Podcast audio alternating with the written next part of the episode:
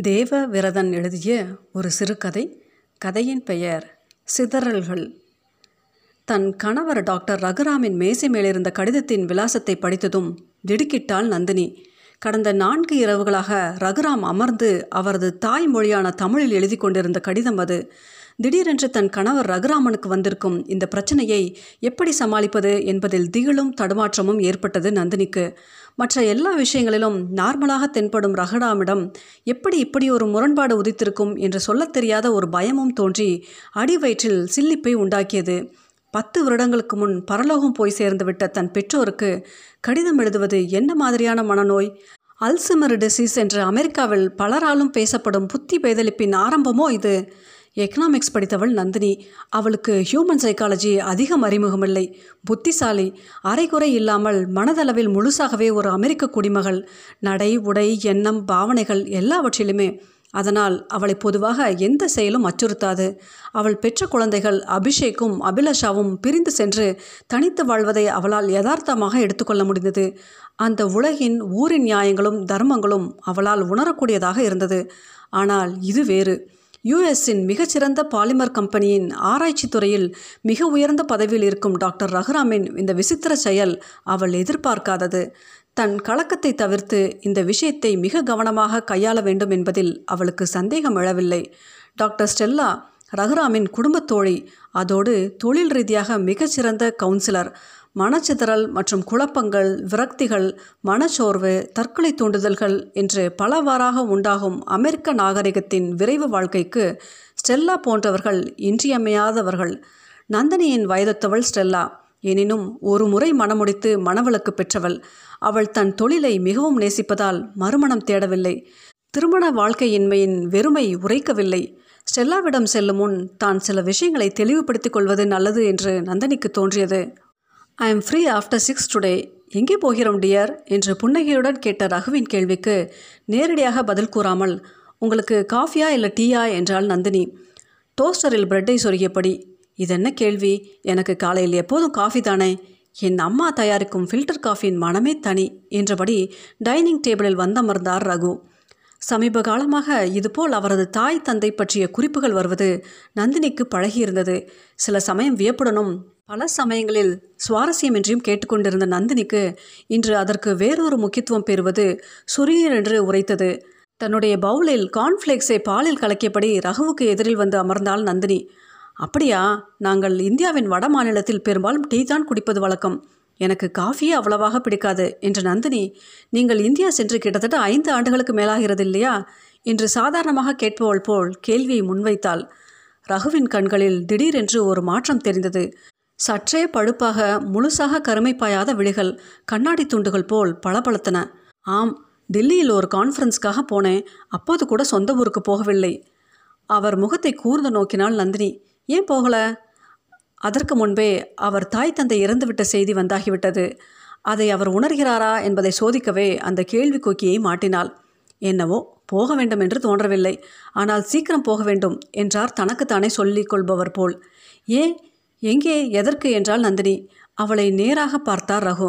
என்னுடைய சொந்த ஊருக்கு கும்பகோணம் என்று பெயர். இந்தியாவின் தென் மாநிலத்தில் உள்ள சென்னைக்கு அருகே உள்ள கோயில்கள் நிறைந்த ஊர் அது. பின்னர் தொடர்ந்து நந்தினி எனக்கு என் அம்மாவையும் அப்பாவையும் பார்க்க வேண்டும் போல் இருக்கிறது என்றார். மிகவும் மெதுவான குரலில். அவர் குரலில் அப்போது வெளிப்பட்ட தழுதழுப்பு நந்தினிக்கு புதியது. அவர்கள் பாவம் மிக நல்லவர்கள் என்றார் முனகும் குரலில். நந்தினி புருவங்களை உயர்த்தினாள். இது மிகவும் கடினமான தருணம்.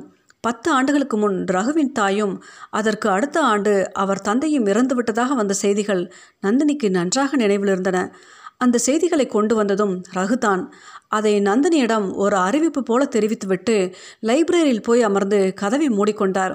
மிகுந்த சினமோ துக்கமோ ஏற்படும்போது ரகு ஸ்டடி ரூம் உள்ளே சென்று மணிக்கணக்கில் அமர்வது அவளுக்கு பழக்கமானதொன்று. நந்தினிக்கு ரகுவின் பெற்றோரிடம் நேரடி பழக்கமோ பரிச்சயமோ இல்லாததால் முதன் முதலாக ரகுவின் தாய் இறந்த செய்தியை அவர் அறிவித்தபோது எந்த விதமான தனிப்பட்ட உள்வுணர்வும் அவரிடம் ஏற்படவில்லை. அதற்காக அவள் ரகுவின் உணர்வுகளையும் குறைத்து மதிப்பிடவில்லை. தாயின் மரணச் செய்தியை கொண்டு வந்த அன்று ரகுவிடம் அவள் கேட்ட கேள்வி இன்றும் அவள் நினைவில் இருக்கிறது. நீங்கள் இந்தியா போக வேண்டுமா ரகு? என்றாள். ரகு அப்போது தொழில் ரீதியாக மிகவும் உச்சத்தில் ஓடிக்கொண்டிருந்த நேரம். உயிரில்லாத உடம்பை போய் பார்த்து நான் என்ன செய்ய போகிறேன் என்று பதில் சொன்னார். இந்த பதிலை எப்படி எடுத்துக்கொள்வது என்று நந்தினிக்கு புரியவில்லை. ஆனால் அவர் போக்கு ஆச்சரியமாக இருந்தது. பெரும்பாலான இந்தியர்கள் அமெரிக்க மண்ணில் ஊன்றிக்கொண்டாலும் வாழ்வு சாவு போன்றவைகளில் விட்டு கொடுத்து பார்த்ததில்லை. அதனால் அடுத்த ஓராண்டில் அவர் தந்தையின் காலமான செய்தி சொன்னபோது ஐ எம் சாரி ரகு. என் அனுதாபங்கள் என்று ஒற்றை வரியுடன் நிறுத்தி கொண்டாள். இருந்தாலும் ரகு அவரது பெற்றோரை செய்த அலட்சியம் கொஞ்சம் மிகையாகவே பட்டது. அவர்களுக்கு இவர் இப்போது இருந்தார் போலிருந்து கடிதம் எழுதுவதாவது நேரில் போய் பார்ப்பதாவது. நந்தினிக்கு இந்த அனுபவங்களுக்கு வாய்ப்பில்லை. பெற்றோர் மரணத்திற்கு பின் தான் அவள் யூஎஸ் வந்தால் அவளுக்கு வேறு உறவினர் கிடையாது. பொதுவான நண்பர் ஒருவரின் வீட்டு விருந்து ஒன்றில் அறிமுகமான ரகுவின் தொடர்பு இருமணம் ஒத்ததால் திருமணத்தில் முடிந்தது. கிளை பிரிந்த நினைவுகளை கழித்துவிட்டு நாம் இன்று மாலை டாக்டர் ஸ்டெல்லாவை பார்க்க போகிறோம் ரகு என்றால் மென்மையாக. அபிஷேக் அபிலாஷாவின் பிரிவு உன்னை மிகவும் பாதித்திருக்கிறது நந்தினி. ஸ்டெல்லாவின் கவுன்சிலிங் உனக்கு தேவையில்லையா? என்றார் ரகு புன்னகையுடன். அப்படித்தான் வைத்துக்கொள்ளுங்களேன் என்றாள். உன்னை உன் யூனிவர்சிட்டியில் வந்து ஐந்து மணிக்கு பிக்கப் செய்து கொள்கிறேன் என்றபடி காஃபியை பருகிவிட்டு எழுந்து சென்றார் ரகு. மிக மலர்ந்த முகமும் மென்மையும் ஒரு சேர இருக்கும் அமெரிக்க பெண்மணி ஸ்டெல்லா. அவள் பேச்சுவார்த்தைகள் மிகவும் தேர்ந்தெடுக்கப்பட்ட சொற்களாகவும் அழகான முறையில் கோர்க்கப்பட்ட வாக்கியங்களாகவும் இருக்கும். மனிதர்களை புரிந்து கொள்வதில் தெரிந்து கொள்வதில் ஆர்வமுள்ளவள்.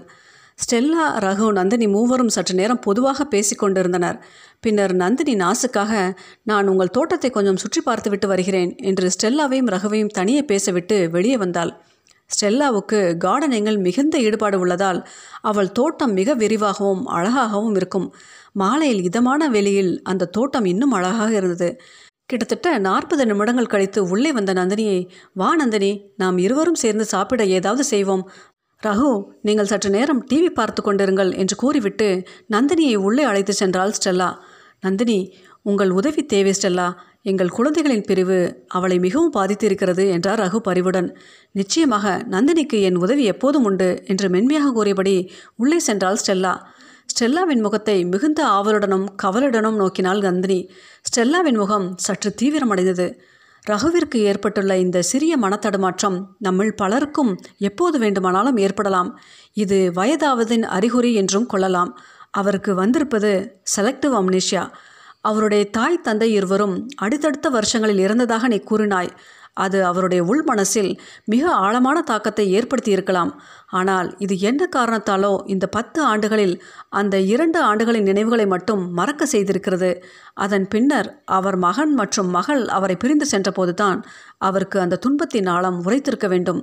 தான் எப்போதுமே தவறு செய்யாதவன் என்ற கர்வம் அவர் மனசில் இருப்பதால் தன் தாய் தந்தையரை இன்று நினைவு கூறுவதன் மூலம் தனக்குத்தானே நியாயம் கற்பித்துக் கொள்ள முயல்கிறார் ரகு. சாரி அவர் என்பது அவர் மனது. அவர் திடீரென்று அவரது பெற்றோரை பற்றியும் சில தூரத்து சொந்தங்களை பற்றியும் என்னிடம் இப்போது பெருமையாக பேசிக் கொண்டிருந்தார். இது நான் இது நாள் வரை பார்க்காத ரகுராமின் முகம் என்றால் ஸ்டெல்லா லேசாக சிரித்தபடி நான் கூட தான் என்றால் நந்தினி பெருமூச்சுடன். இதற்கு என்ன செய்யலாம் ஸ்டெல்லா? மென்டல் டிமென்ஷியா அது இது என்று இது விபரீதமாக கூடுமா? நந்தினி ப்ளீஸ் இது தற்காலிக மனக்குழப்பம்தான். பார்ப்போம் நீங்கள் இருவரும் ஏன் ஒரு முறை இந்தியாவில் அவருடைய ஊருக்கு போய்விட்டு வரக்கூடாது? என்றாள் ஸ்டெல்லா. போய் ஒருவேளை அங்கு போனால் அந்த ஊரில் அவர் பெற்றோர் இல்லை என்பது அவருக்கு உண்மை நிலை உணர்த்தக்கூடும். அதனால் தான் சொல்கிறேன் நீ அனாவசியமாக பயப்பட வேண்டாம். Let it be a holiday for you both Nandini தலையசைத்தாள். அடுத்த ஒரு மாதத்தில் இந்தியாவுக்கு பயணமாயினர். ரகுராமனும் நந்தினியும் நந்தினிக்கு இந்த ஒரு மாசத்தில் ரகுவிடமிருந்து வெளிப்படும் சொந்த புராணம் பழைய கதை கொஞ்சம் பழக்கமாகிவிட்டது. அவர் இது நாள் வரை அவருடன் பகிர்ந்து கொள்ளாத பல சிறு வயது சம்பவங்களை வீட்டு நிகழ்வுகளை கல்லூரி நாட்களை தாய் தந்தை குணங்களை பற்றி பேசினார் ரகு. இத்தனை தெளிவாக பழைய நாட்களை நினைவில் கொண்டு பேசும் இவருக்கு இந்த மரணம் பற்றிய சமாச்சாரம் மட்டும் எப்படி மறைந்து தொலைந்தது? இதற்கு பெயர் செலக்டிவ் அம்னீஷியாவா இல்லை செலக்டிவ் அப்சஷனா என்ற எரிச்சலுடன் கூடிய வினா கூட அவள் மனசில் எழுந்தது. சென்னையில் ஒரு நாள் தங்கி பிறகு கும்பகோணம் பயணப்பட்ட போது நந்தினியிடம் சொன்னார் ரகு நான் அப்பாவுக்கு ஒரு ஃபோன் கூட பண்ணாமல் கடிதம் மட்டுமே போட்டிருக்கிறேன். நான் திடீரென்று போய் நிற்கும் பொழுது அவருக்கு ஏற்பட போகும் இன்ப அதிர்ச்சியை நினைத்தால் எனக்கு மிகவும் சந்தோஷமாக இருக்கிறது என்றார். நந்தினி வறட்சியாக புன்னகை செய்து யாருக்கு? என்று நினைத்து கொண்டாள். திடீரென்று உண்மை தாக்கும் பொழுது ரகு எப்படி நடந்து கொள்வார்?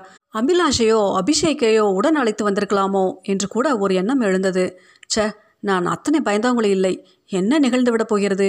உண்மை தெரியும் பொழுது அவருக்கு அவரது மறதியும் முட்டாள்தனமும் புலப்படும். ஆனால் வழக்கம் போல் அவர் போய் உட்கார ஸ்டடி ரூம் தான் இருக்காது என்று சமாதானம் பண்ணிக்கொண்டாள் இந்தியா குறிப்பாக சென்னையில் தட்பவெட்பமும் மாசுபடிந்த சூழலும் கசகசவென்று எங்கு பார்த்தாலும் மலைப்பாயும் கூட்டமும் நந்தினிக்கு நிறையவே எரிச்சலை ஏற்படுத்தியது. சாக்கடைக்கும் குப்பை மேட்டுக்கும் பக்கத்தில் நின்று மொபைல் பேசுகின்றனர். ஹும் இதுதான் இந்தியா என்றார் ரகு அலுப்புடன். வழக்கம் போல ஒரு ஓட்டலில் தங்கி பிறகு எங்கள் வீட்டுக்கு போகலாம் என்று தாங்கள் பயணம் செய்த ஏசி காரை ஒரு நல்ல ஓட்டலுக்கு விட சொன்னார் ரகு. நந்தினிக்கும் இது நல்ல யோசனையாகவே பட்டது.